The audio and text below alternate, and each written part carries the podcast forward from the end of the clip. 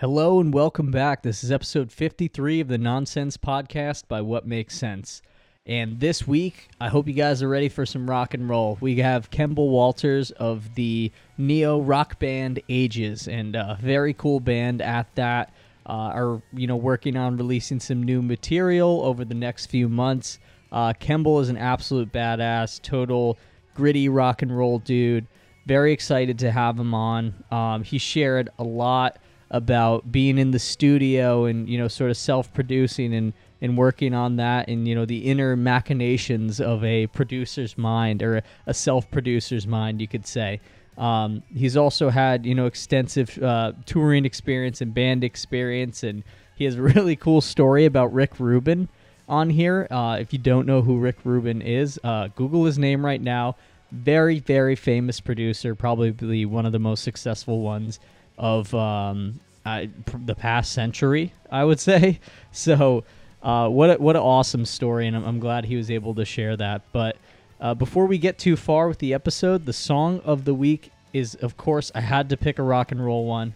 It's "Back with the Gang" by Sam Coffey and the Iron Lungs. Not necessarily an underground band. I know we tend to gravitate towards that. I just feel like it's going to kick ass and kick us right into the episode exactly how we need to do it. So, with that being said, here's Back with the Gang by Sam Coffey and the Iron Lungs, and then we're going to get to our interview with Kemble Walters of Aeges. Enjoy the episode, and we'll see you in two weeks.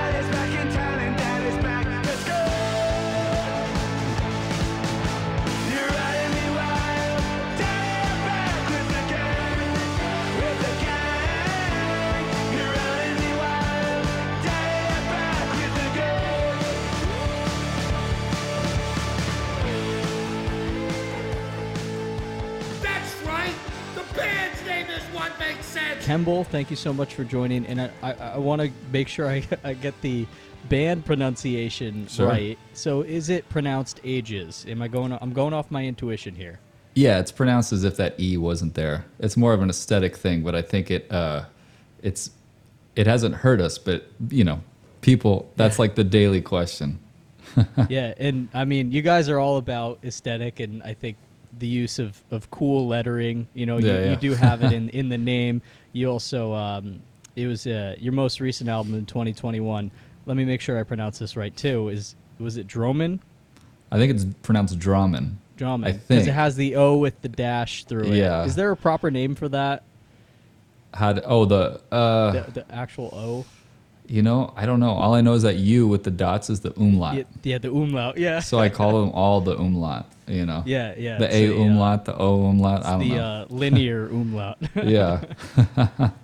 but yeah, man, I I, I think I, I, love everything about your band because I I have not yet I think interviewed a pure rock and roll band on this. Um, oh, a lot cool. of the connections I have are pretty much in either uh, punk rock, pop punk, um, you know, a little bit of hardcore, sure, a little bit of metal here and there, but nothing like pure rock and roll. And uh, that's something I've I've kind of missed because that was something that um, I'm in two bands, and one of my other bands, uh, Modern Fictions, is mm-hmm. like that's what we are. We're kind of your uh, sort of early, maybe proto punk sound with okay. mostly rock and roll influences. Yeah. So we'd play gigs with people who you know played rock and roll. And sure. since gigs aren't happening right now i haven't met like a true rock and roller in quite some time who kind of shares that uh, sort of passion for you know distortion pedals and great crashing drums i got a lot behind me dude. Yeah. So actually let's talk about that. I wish uh, i wish we had video on this podcast um, to show people but you have hell of a lot of pedals behind you. So yeah, it kind of goes. before we go into introductions, I just want to just want to you know uh, reference the elephant or the elephants in the room right now. So sure. yeah, let's talk about the pedal collection. Uh, so I think uh, so. I've always been a rock and roll guy. Funny, um, I'm going to rewind a little bit because you were talking about you know punk rock and all that kind of stuff. We've collectively and me as an individual been in all of those styles of bands. Yeah. Like I just love all of music, and so if it if it's loud and it's aggressive and it's fun, I'm into it. And so I originally was a purist, like didn't do any pedals, had a tuner pedal, maybe a distortion pedal, which would have been like a Boss OD1 or some crap like that, Yeah. which is still a great distortion pedal. Um, but uh, when Aeges started, maybe a little bit before that, I got into like the weird side of it and like the the craft side of it. You know, all these boutique pedal companies, and so the thing I dove into the most because I enjoy it the most is distortion and fuzz, and so I have an insane amount of it. And so anytime we go to recording studios or anything like that, or I'm demoing or something, it's just like it's like hours of me trying to find the right sound because I have so many things that are so similar but so different. You know, Yeah. especially if you put uh, like a rat through my Vox AC15. Oh, they're so good. Or you do my Fuzzrocious, which is a rat clone tweaked into the AC15. They're completely different, but very similar. And so it's I don't know. I go down the rabbit hole pretty hard, but I have a I have a bunch of cool stuff. I think my favorite thing, well, actually the the newest stuff I have, it's on my pedal board down here, is this uh, company called Sun Audio. Nothing to do with the band Sun, uh, but they have a very similar lyric or uh, logo. But uh, they make these two distortion pedals. One's the nucleus and one's the rabbit head, and they are awesome. I've been playing a lot of bass lately, and they sound really good on bass. That's But- sick. Yeah. And the other thing is the Car- uh, the Caroline kilobyte delay because it's got like the havoc on it, and so it like sends it into crazy oscillation. And I'll use my my boots have like a you know a rubber sole, and so I can grab the uh, timing uh, knob and just move it as I'm oscillating, and That's it rock and roll. freaks out. Yeah, it's pretty fun. Sometimes I end up on the ground because I'm not good at standing on one leg, but Hey man, that's just show business. yeah, But uh, before I get too far ahead of ahead of us, and uh, Mm-hmm. I'll cut right into it. So I want to put a name to the voice. So Kemble, introduce yourself. Uh, you know, how long has Aeges been a project? Sure. And um, yeah, what have you been up to recently? Uh, so yeah, my name's Kemble Walters. I am the singer, guitar player, songwriter for Aeges. Uh, we started like at the end of 2011, and it was basically me and my buddy Larry that started it. Larry's no longer in the band. Um, the only original member now is this dude Tony, bass player, freaking ripper. Um, but we've basically been trying to figure out what to do with the state of music in this pandemic society. You know what I mean? Uh, how to maneuver through it because we were just getting a grasp uh, of of how to use our socials and touring and everything because we're old school, like the way that we do everything, and we're also a little older than most bands too. You know, uh, work harder, age older, whatever, don't matter. um, maybe that's not true. I don't know, but uh, yeah, you know, once once you get a groove going, then you, you get you get some crazy wrench thrown in. Some people thrive off that. We didn't. We just kind of hit the brakes and just waited, you know. But uh, um, we fortunately enough, we recorded a record that uh, we were planning on releasing later, which is a song our our latest single, "Colors," is from. And so, since the pandemic lasted more than the two months they originally said, we finally were like, all right, well, we're not going to tour, we're not going to do any of this stuff, so let's throw this single out there just to remind people that we're we're still active, you know, because it's like, you know, how many times are you going to post like an old photo on Instagram, you know, Yeah. or like an inspirational quote? We're going to get through this. It's like, yeah, I mean, everybody's in the same exact thing, Mm-hmm. but you know, like a photo of me by myself in my my house recording, that's exciting. Like five posts and that's it. After that, people are like, "We get it, dude. You're at home recording songs. Yeah, you're you know, whatever." Yeah, Yeah. There, there are too many instances where we were just like, big things coming, and then like, well, we have to delay this now because we can't play a show and we are Yeah. not really comfortable, you know, like releasing everything that we have and then not being able to kind of tour on it. yeah, that's always the that's the problem. Is like if you can't tour it, that's the way that uh, the music industry, as far as the artists are concerned, that's how we would promote and get the word out. You know, um, and record labels, that's what they would rely on too for for their bands to tour and you know promote themselves and all that stuff, and they would just kind of ride that and, and support that. And so without touring, it's literally all digital. You know, so like you need to figure out how to use the YouTube like live video stuff, which I love watching. I hate doing. It's just something like Yeah. I don't. It doesn't. It doesn't give you that that same excitement. You know, the social interaction that we feed yeah. off so much. I I recently kind of just came to the realization because it has been a year and a half since Yeah. you know I would play a show and that was why I got like back into music and I say like got back into music I took like a few years off of it just because it was like I don't know I, I, was, I was just getting out of college and I'm like Sure. you know I, I've got to start working and you know be a part of the rat race so you know Yeah, gotta man. focus on like I gotta make money first to like Yeah. you know be able to buy some cool music stuff so Smart thinking. I got back into it. Yeah, right. and uh, and then you know just uh, I I wanted to get back just to like play live shows. Like recording wasn't ever really you know in the plan. Like it was it was something as as a part of being in a band, but Yeah. um, like live shows. Uh, that's sort of when I'm in my element, and um, this whole year I kind of forgot about that whole half of music and just like we got to Yeah. get you know Spotify numbers up and we got to get followers on this and Yeah. that, and like I fucking hate that. Like I'll be honest, like I don't. It's pretty brutal that that's like what it's come to is like it's all numbers. You know, like back in the day before I mean before internet, I don't remember this really, but like the bands that made it and stayed around, those were just the the great bands, the bands that killed. You know what I mean? But now it's not necessarily the bands that kill; it's the bands that have, you know, the most friends that can Yeah. boost their numbers or the best marketing. PR or yeah, all that Yeah. stuff. You know, it's all about the everything behind the scenes as opposed to like what what really matters. But Yeah. you know, hey, more power to them. I'm I'm into it. I'm not I'm not slamming it. It's just it's just a totally different world.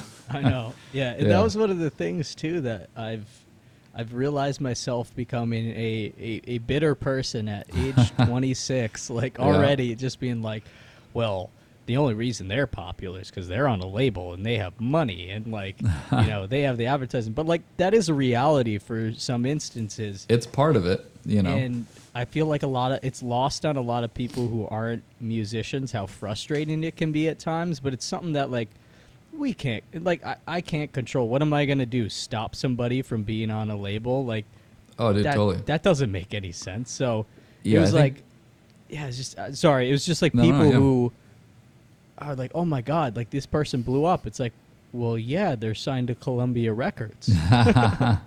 yeah, I think it's like it's one of those things where you want to be upset, you know, because it's not you.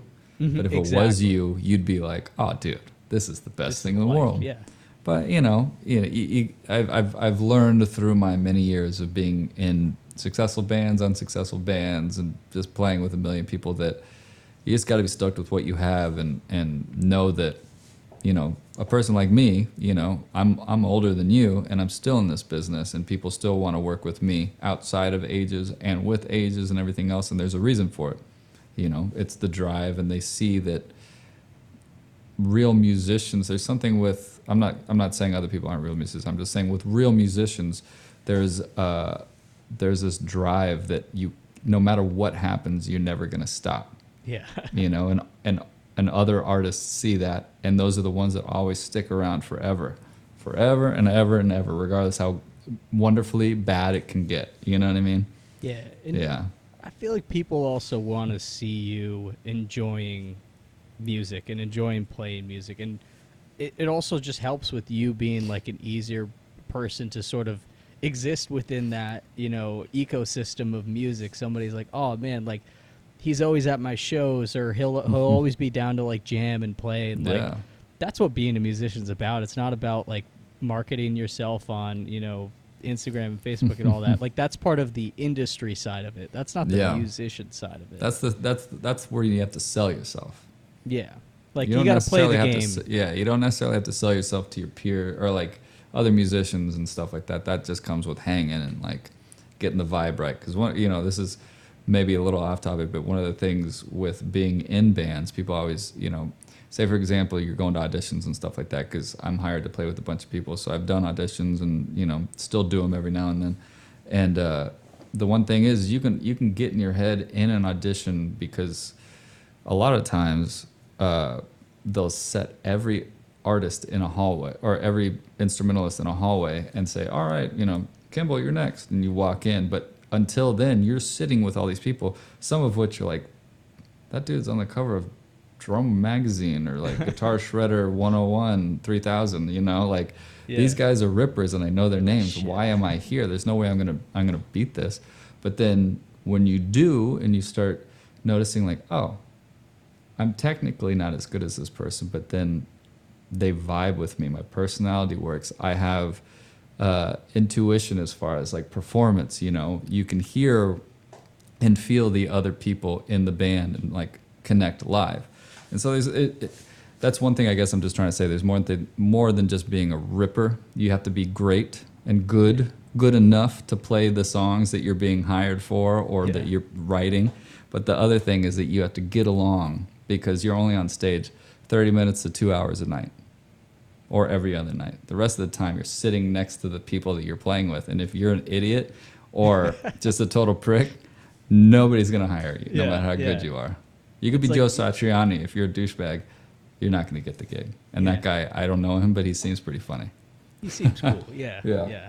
Unlike uh, what was it? I've been told. Uh, and this is not like a an assault on character, but uh, was it like Ying, Yingui Yingi Oh, Malmsteen Ying, or whatever? Yngwie yeah. Malmsteen. yeah. Yeah. I guess he's kind of a dick.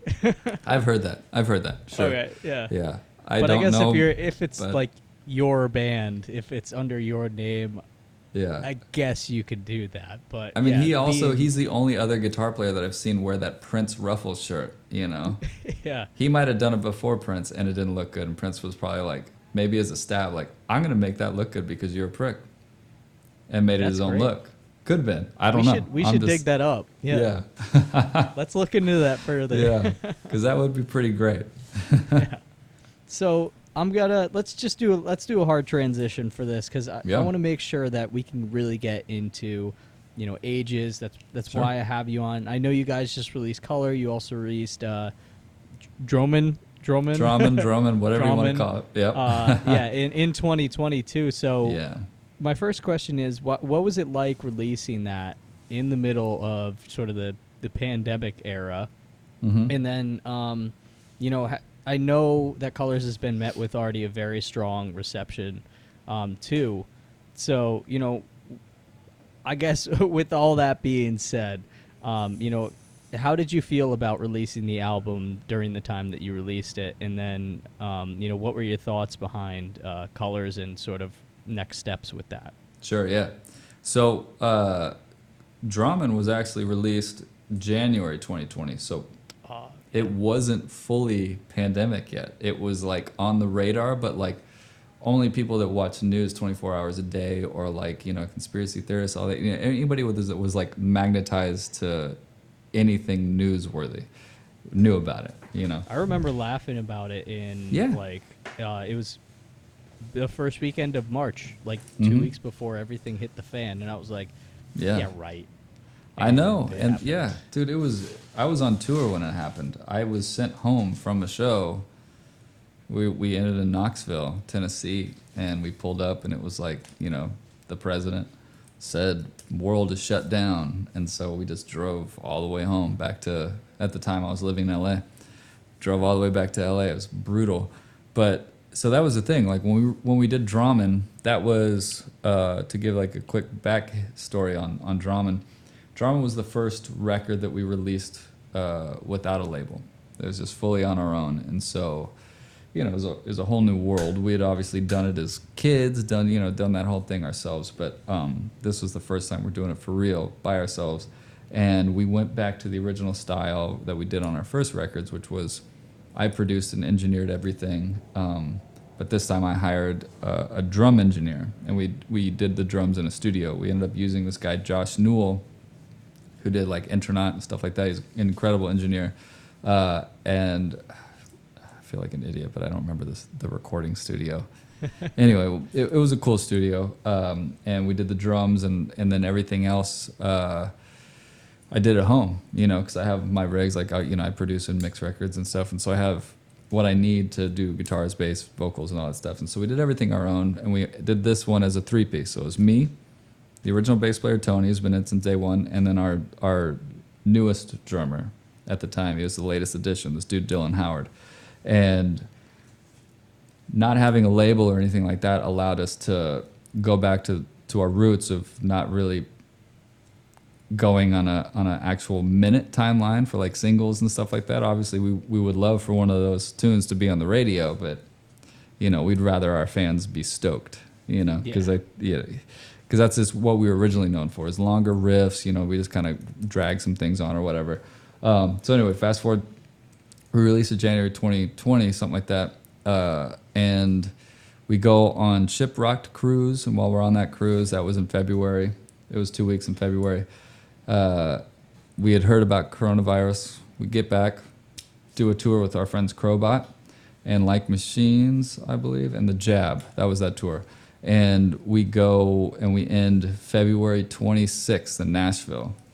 It's funny enough, two days before it got taken out by a tornado. Holy Freaking shit. awful. We might have been the last show there. So I don't know if we had bad juju following us or what, but you know. Um, so as soon as that show ended, I went out and uh, went out with another band that I was a hired gun for, and my band went home, and that was the last time I saw those guys until we uh, recorded or filmed our music video for Colors, which was, you know, like two months ago or three months ago. So it was like almost a year and a half since I had seen them Yeah. since that last show, but we had all this stuff planned for Drummond, like touring and promotions and everything like that. And then when the pandemic hit and basically shut everything down, the original thing was, you know, it shut down on March 13th, right? That was the shutdown Yeah, date, I yeah. think. And they were like, okay, we we got to stay inside, quarantine till May. And Tony and I were like, dude, we're screwed. These two months, we can't Yeah. miss two months. Like we, yeah, we had like you know our booking agent had things lined up ready for us. We're like, dude, there's no way we can do this. It's gonna be crazy. We got to figure out what to do. Well, I mean, fast forward, year and a half later, we're still stuck We inside. figured. yeah. and so that was the that was the bummer part of Drummond um, was that we love that record, and it it we weren't allowed to give it everything that we were hoping to give it. You know, we're still ready to do it whenever the you know the world is fully open and we can start touring, which looks like it's soon.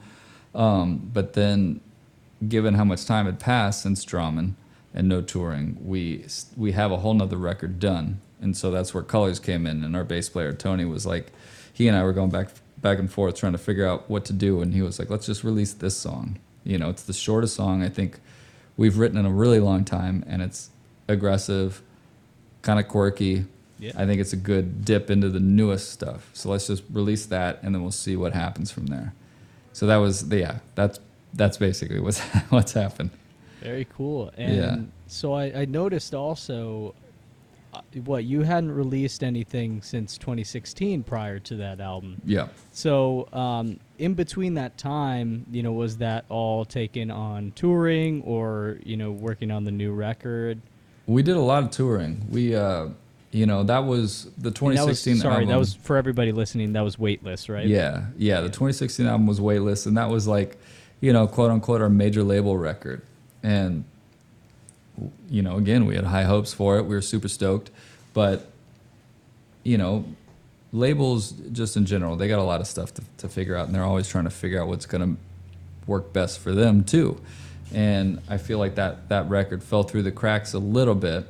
Um, but we toured a lot on that. We did all the major festivals, all the all the Danny Wimmer fests like Rock Allegiance, uh, Aftershock, Monster Mash, dude. You know, we got to open for Tool. We got to uh, we toured with Chevelle. We did Local H, like a bunch of our our heroes, um, our homies, and it was it was a killer time. Um, and so the plan was to to basically tour that into the ground. Um, but in the midst of that, we lo- we let our drummer go, And then shortly, not shortly after, but a little bit after that, you know, we got Dylan in there to kind of, that's when he jumped in to kind of help us fill out the rest of the, the touring cycle. Shortly after that, the other guitar player ended up leaving. He had a kid. You know, that's the way of the world. That's what happens, you know. Um, and you know, no harm, no foul, all good. But then we were trying to figure out what's next. So we left the label, let go of management, all that kind of stuff, and basically just kind of started from square one again, thinking that that would have been the right move because, you know, when you're in the middle of something and things aren't going the way that you plan, you're like, well, things were better before. That's why all these people wanted to, to be in our circle. They, they, they saw how fast we were growing, and then now we just hit a wall, or at least it seemed that way. And so you try to do things different yourself again. And, you know, I'm not going to say what we did wasn't the right move or was the right move, but it's always better to have a team, you know? Yeah. Yeah. but I, I think that's interesting. So, you know, you, you got to where you wanted to go, or at least, you know, partially, you know, around that and then mm-hmm. noticed you know certain things weren't exactly the way you wanted to so quite literally pulled yourself up by your bootstraps yeah and you know sort of decided to take it upon yourself with a, a diy ethos so i think that's that's super sick especially Thank the you. part where you know you kind of just like cut all ties and decided let's let's rebuild but you know with the resources that we have and you yourself just said you know you you also recorded uh, yeah you know your last works, which is I, I think that's incredible to just Thank have you. that you know, have the balls you know to to do that yeah. and go about that. Well, that was the that was the funny part of it. It was um, you know, you want to be you want to take things over completely because you you know as a person that does that for other people mixes i'll produce i'll write songs for other people so i can technically do all that stuff but it's not always the right thing to do all by yourself and so figuring out how much or how little mm-hmm. you should do on your own project is kind of a thing that I've learned over time. You know, so for example, I wanted to mix Drummond and I wanted to mix colors and I tried and I was just in it too deep, you know, like I heard things that I wanted to hear louder or like I wanted the drums to sound this way when in reality it was better to have our buddy Bo who did Weightless Drummond and colors to do it because he had that sound that that worked for him. That's his kind of staple sound, and it was right for the tunes and everything. So it was like, you know, I'm just gonna do this. You do that, you know. And so now now I enjoy doing that. For for Aeges, that's the thing. It's like I'll produce, you know, engineer, and then after that, it's out. I don't want I don't want to try it. I don't want to mix it. I don't want to do that. yeah, it's like sending your kids to school. You're like, yeah. I, I raised you as much as I can now. Go ahead. exactly. Yeah, I end up like, I love distortion, you know, not necessarily like distortion pedals, but like, you know, overdriving a preamp or like miking up a drum set a little too hot so it's got some crispy edges to it. And so that doesn't always work when your your music is so heavy, but also like very catchy and poppy. And so like if you take it too far one way, and I'll take it too far and then just keep going because I don't realize how deep down the hole I am. It just gets a little too uh, hard to understand, I guess. yeah, I guess it's good to have that sort of outside consultation where yeah. You know, you can have somebody like ground you on everything. You're like, all right, oh, like, dude, production, this is good, but yeah, like, let's we can bring this back, pull it up. That's the great thing about Tony. We call him the grammar police, but he's more than the grammar police. He's he's the police on on other things too. And I think it's he's just the nicest, raddest dude, but then will also just tell you uh, his opinion. And he's usually got a pretty pretty level head on his shoulders when it when it comes to like, you know, what feels right. Yeah, yeah. We Yeah. got that in um, in our producer. He does producing and mastering, Oh, nice. mixing, all that. He's a great guy. Um, Chris Paquette, and Okay. um, he's come up a few times on this, but like he he's like our, he's our he's our boy now. You know, it's not just like Yeah. a working capacity anymore. He helped us out with the music video a few weeks back and all that stuff. Great guy, but like in the studio, this is his workspace. You know, this is Yeah. his, he he's at his house. You know, he has a studio in his basement. Like this is him in work mode, and he'll tell us like if this thing sucks or not, or Yeah. you should change something. It's not, but it's not just like for the sake of being critical. It's Yeah. for a reason. He gives a shit, which is so important to have Yeah. somebody on your team like that who like cares about your stuff as much as you do or more than you do. Well, that's the thing. I think I think it's it's hard for musicians to separate the business side and the uh, emotional connection. You know what I mean? Because when you get into the business side, that's when you're in the studio, you're recording, and you're trying to pick a single or anything like that, and it's like you got to back up because your emotions, just like anything else in life, you know, can get you in a lot of trouble. You know, they can lead you down the wrong path very easily, and most likely that's where they want to go. You know, your first instinct, you're like, "Oh, this riff rips, great," Yeah, I but love then your one. heart, then your then your heart, you get emotionally invested in it, and you want to play it for like 30 bars, and the producer is going to be like, "It's cool, but it's not that cool," and then you get angry, you stop talking, then you realize that dude's my homie. He had my Yeah. back, just like you were saying. He was right. Yeah, exactly. like, you know, just demoing out songs, it could take, you know, eight hours it, Oh, yeah. across a few days just to, like, all right, well, you know, I, I wanted this part and like everything you've worked so hard on it and it's it's it's a perfect demo for you in your mind Yeah. and then somebody would be like i don't think that's it or yeah, like, i want to change so this one quickly they'll just be like, "Nope, yeah and you're like bummer." but what do you mean? Like this was I worked so hard on this, but it was like yeah, but to the Mhm. outside listener, it may be a little bit, it may be translated differently. So I I'm definitely Yeah. in alignment with that, where you're like, it's good to have somebody who will ground you, and you learn after getting that feedback several times, like it's not that serious, you know. Oh, dude, I've shown my wife. Um, she knows every every song, demo, everything before anybody else hears it. You know, including my band, everything, anything, any idea I'm working on, and I'll show her songs, beginning, middle, end stages, all that stuff, and I'll ask her what she thinks. She used to hate telling me because I used to get angry if if it wasn't not like angry angry, but I get upset if it wasn't aligned with my uh, my thoughts on the song. You know what I mean? Um, and so like I'd be really you know really uh, what do you call it like a uh, I'd not I'd verbally argue with you know I'd argue with her and like stand my ground, be like you're What- what you wrong. mean? She- Yeah. yeah, and she's like, well, it's my opinion. You asked me what I thought, and this is what I think. And then now, I've let all that go completely, and now I just try to like harness the energy of that is like the most hippie thing I've said in a long time.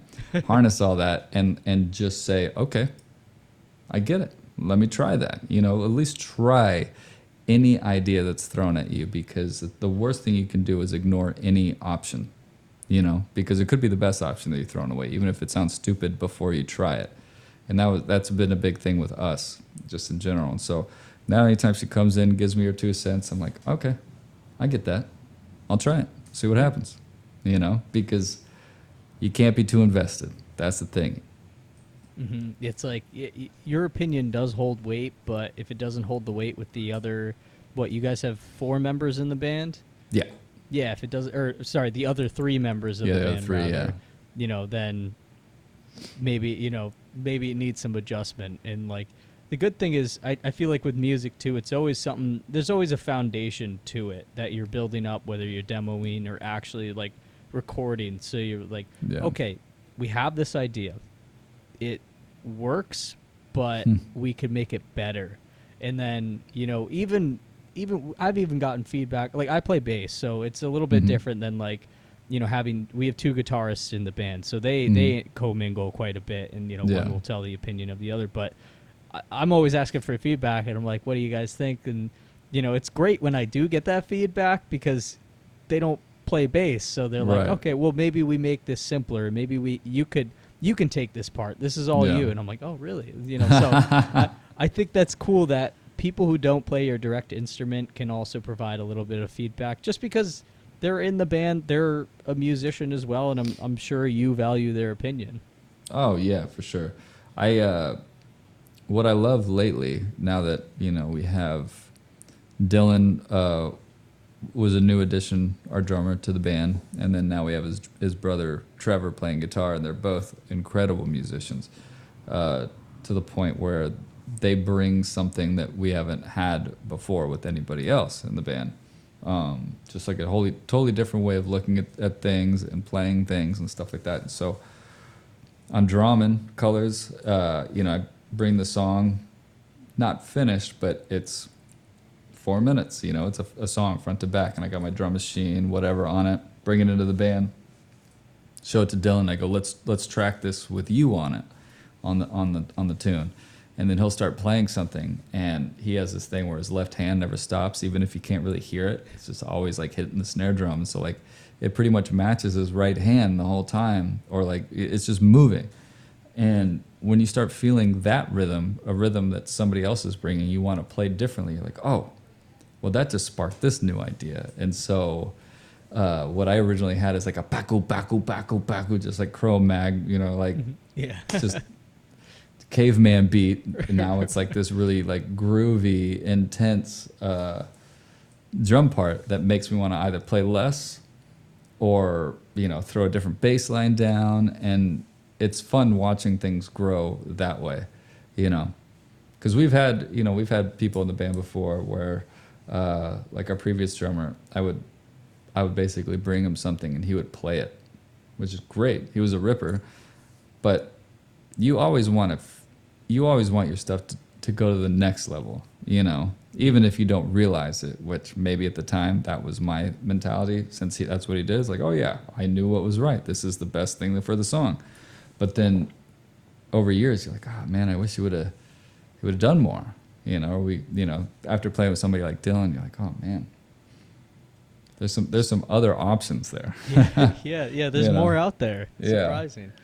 Um, would you say your style has changed with incorporating these musicians or these, you know, new musicians to your band? Oh, for sure. So like when Aeges started, um, we basically started, uh, like like I said, the end of 2011. We didn't know what we were gonna sound like, but we knew we we all had three three bands that we collectively loved, which was Quicksand, Queens of Stone Age, and Hum.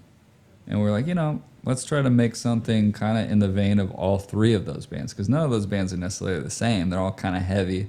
Queens is probably the lightest of them all, but but that's where my down-tuned guitars came from. Mm. So we we tune our guitars, our, our low string down to A, because I thought that they did that, and they don't. It's just their amps are so fuzzy it sounds that way, and so I ended up creating some weird tuning that I didn't intend intend to for our so stuff. is it like A and then everything else is like standard?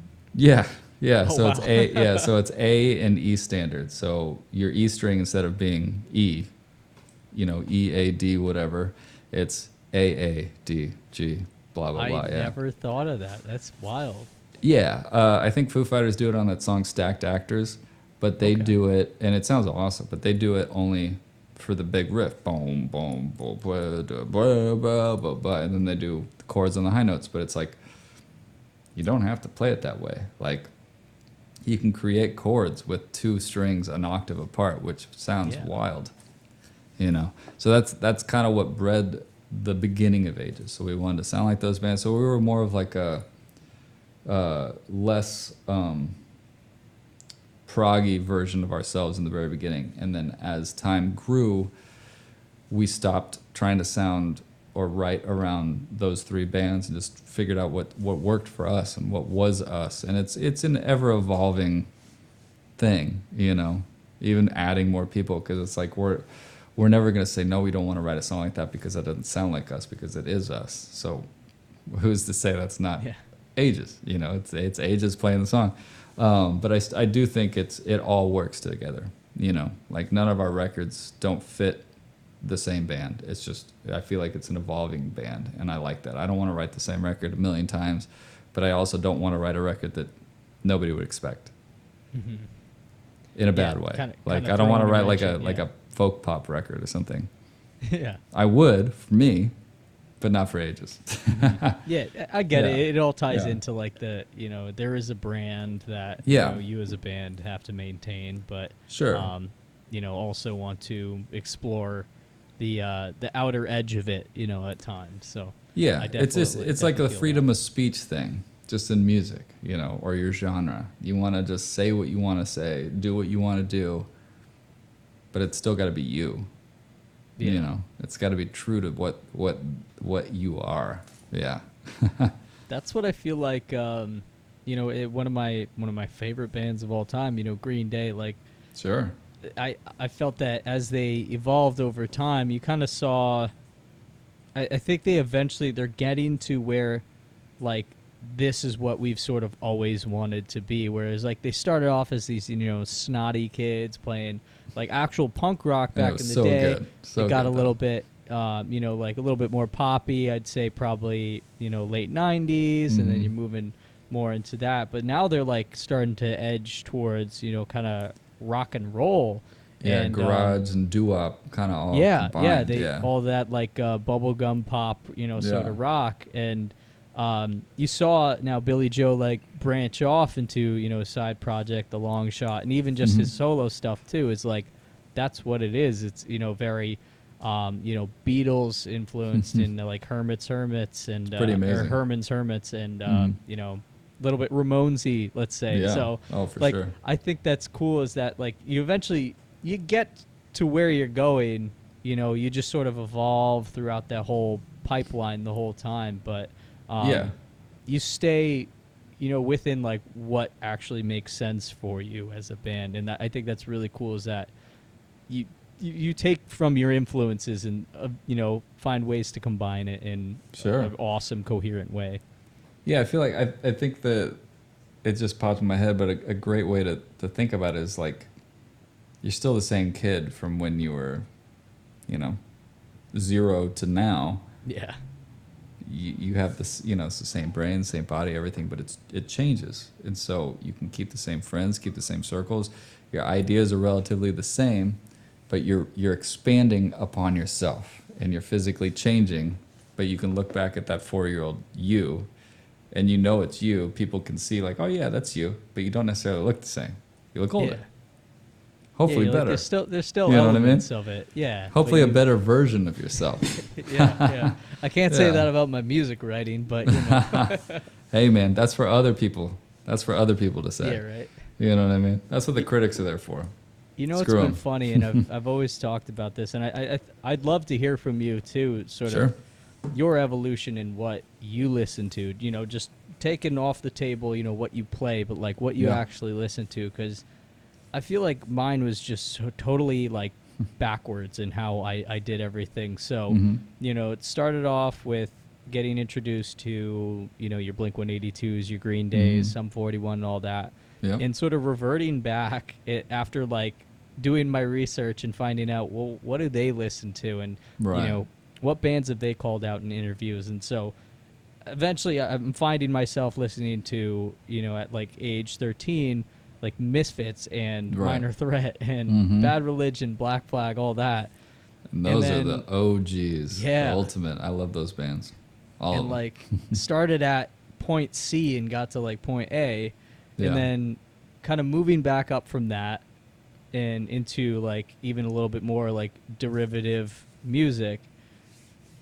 But then sort of coming full circle and finding more poppy bands in my mid to late twenties yeah. into like you know the whole pop punk era and all that like even more poppy than like Green Day. So Yeah. I think it's just it's been weird how that's all evolved, and then eventually finding out that like, uh, you know, like slam hardcore is the thing and stuff, and going, oh, I like this.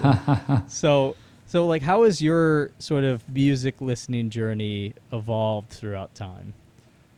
So mine's been kind of crazy. So I grew up overseas, right? I grew up in Indonesia, Oh, wow. and for all you younger listeners out there, you as well, um, the internet popped up, like dial-up internet popped up in the early, mid early '90s, right?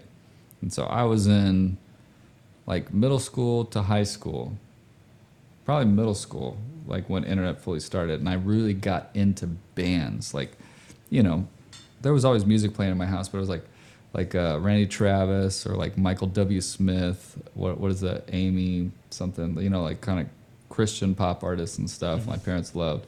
Um, and all that stuff's great, you know, great melodies, and everything like that. But it wasn't me. It wasn't my sound. And so like when I started getting into music and kind of like strumming on a guitar, figuring out like, oh, I like hitting things. Like Nirvana came out, like, oh my gosh, Nirvana, that's that's incredible. This is awesome. You know, three chords, this dude yelling. Got really into that. So my my first dive into music was like Pantera, Exhorder, Nirvana. Um, I went to a Duran Duran concert, but that was just cool. because yeah, I didn't know who they were really. I think my sister did, but that was my one of my first concerts. Color Me Badd was one of them. I listened to Color Me Badd too. Uh, you probably don't know Color Me Badd, do you?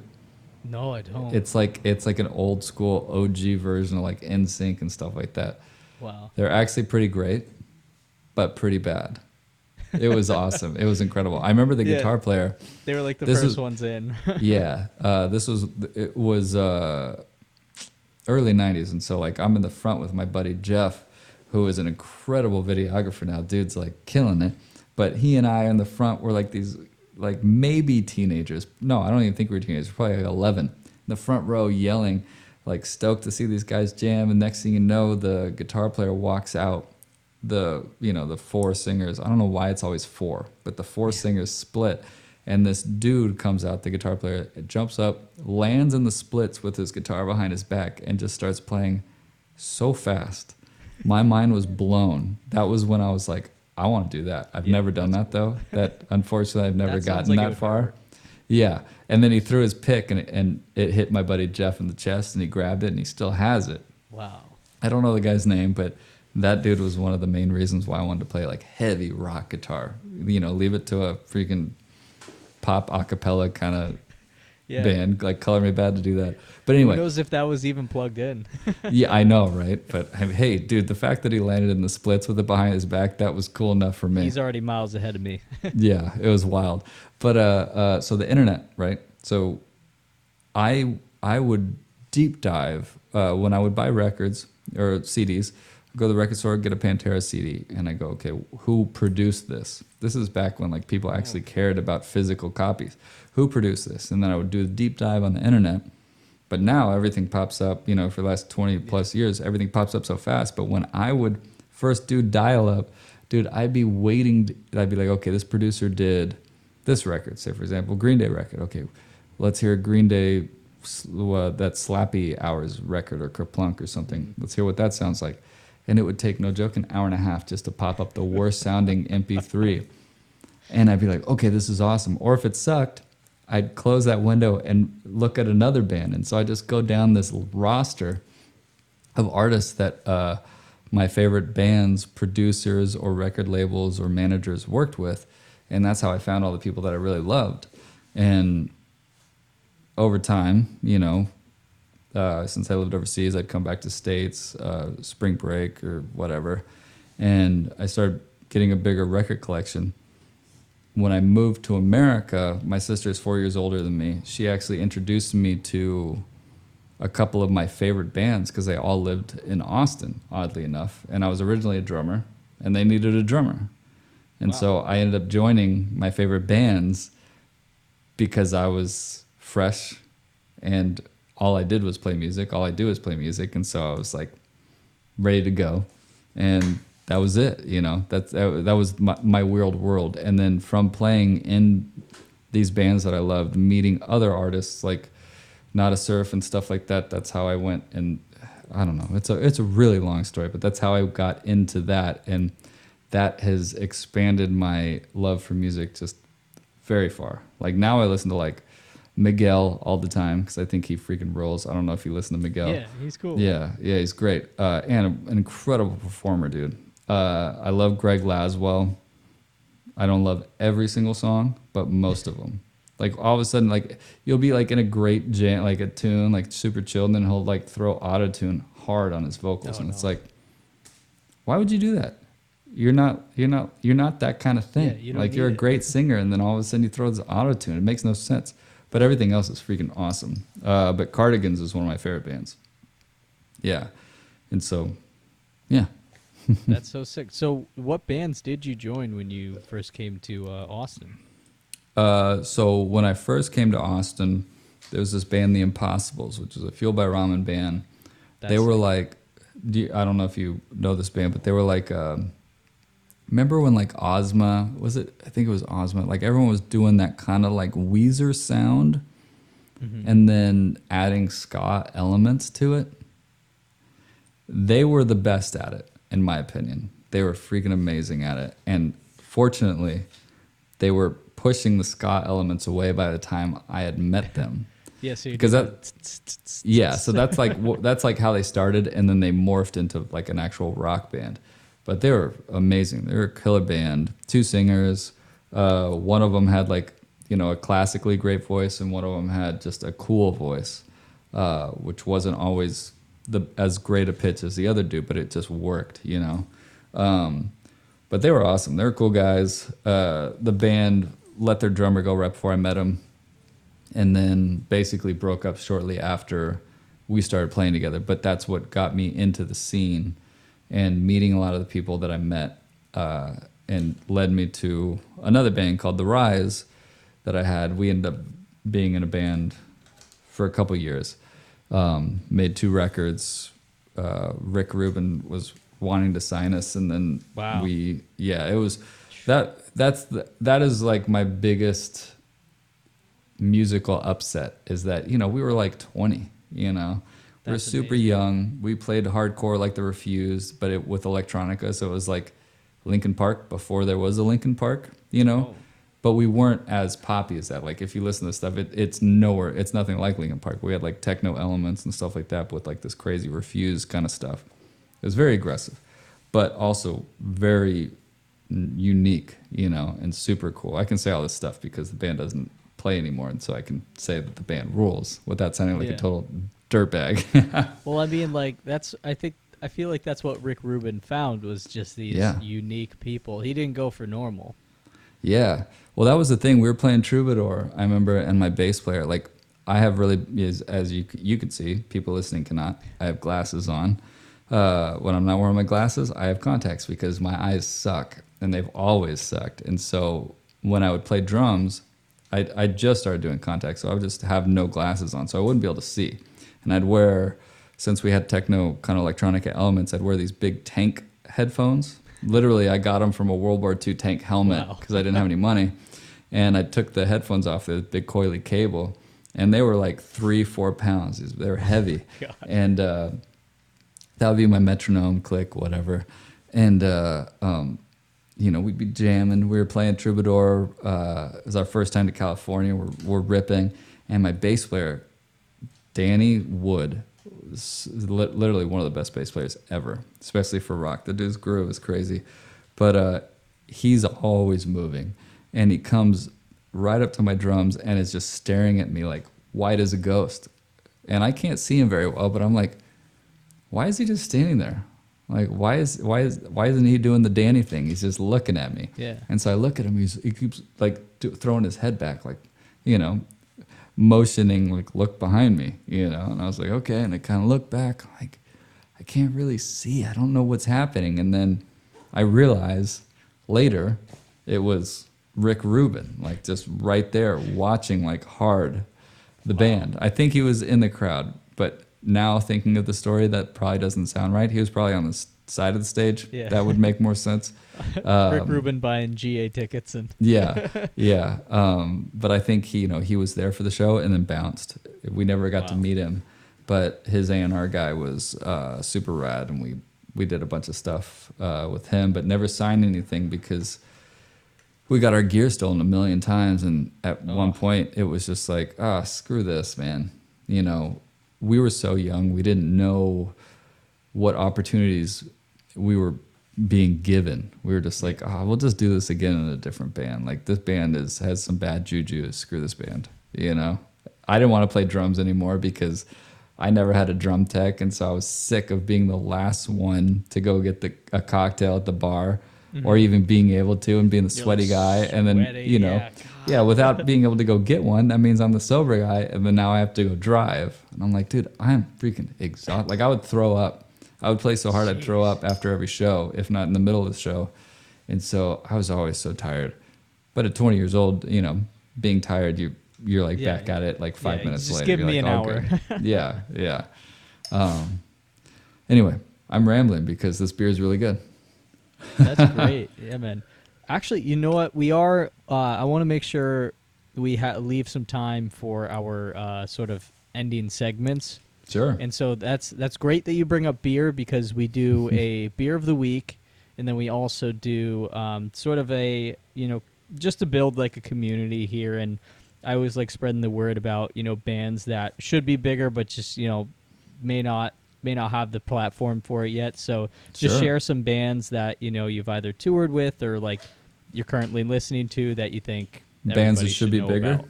Yeah, sure. Why not? Sure, And You okay. can you can do if you want to do like five. Yeah, I know because you. I've had people on there like I just want to say like everybody I know, but I don't want to leave anybody I'll say a few. Not I a got problem. a couple. Yeah. Yeah. So we'll do beer of the week and then we can do that. Okay. You tell me when. It's all you, man. All right, so we're going beer beer of the week.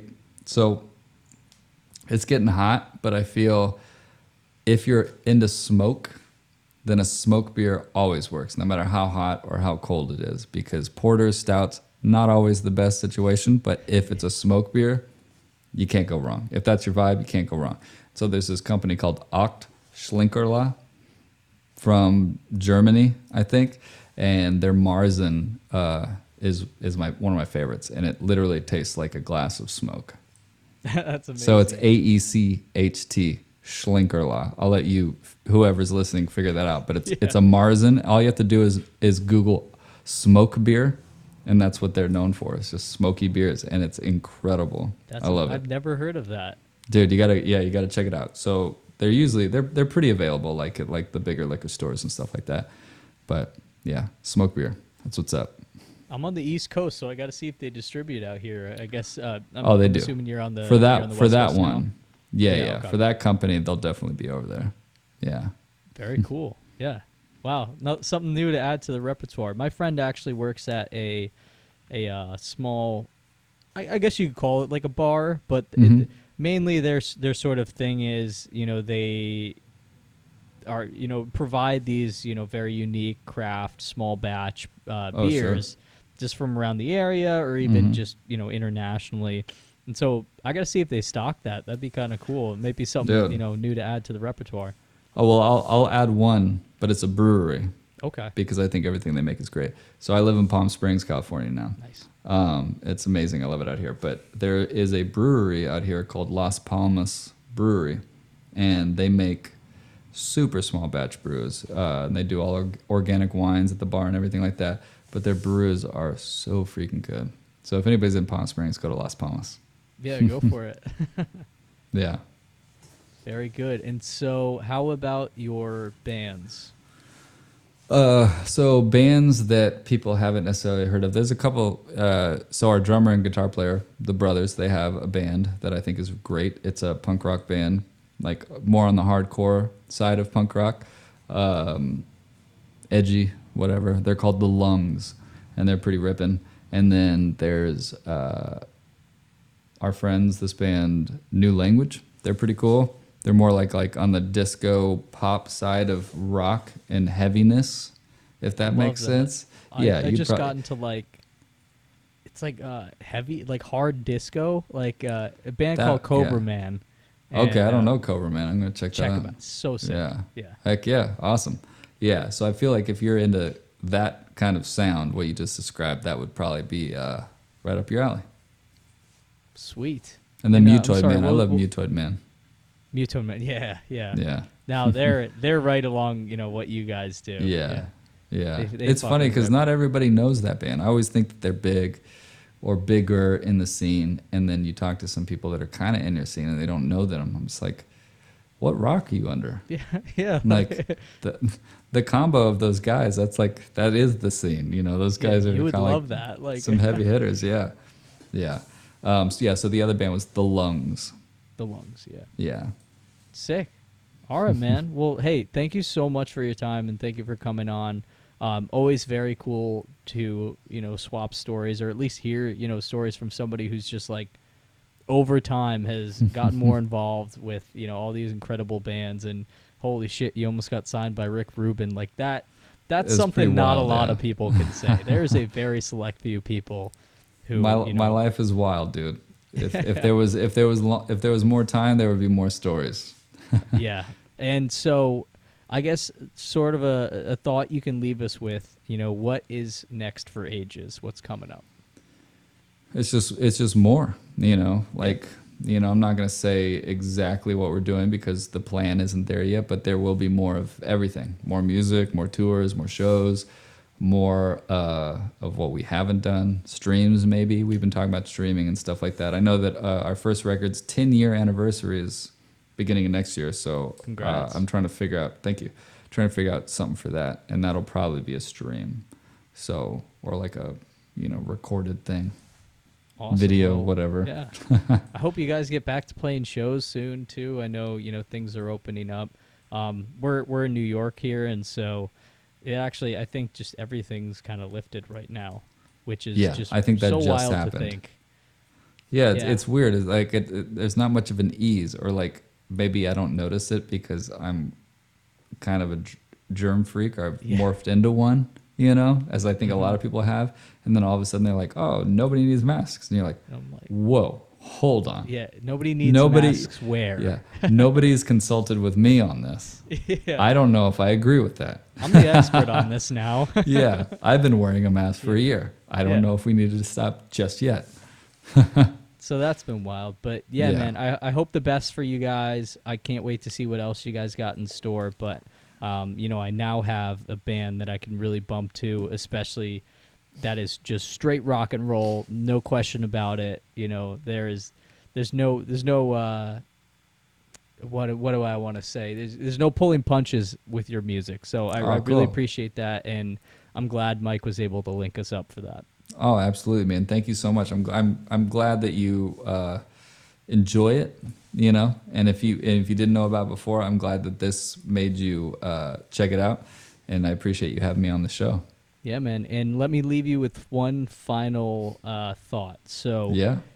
I, I was just thinking about this because I, I like recommending bands, you know, at least to ones that, um, you know, have, have come on the show.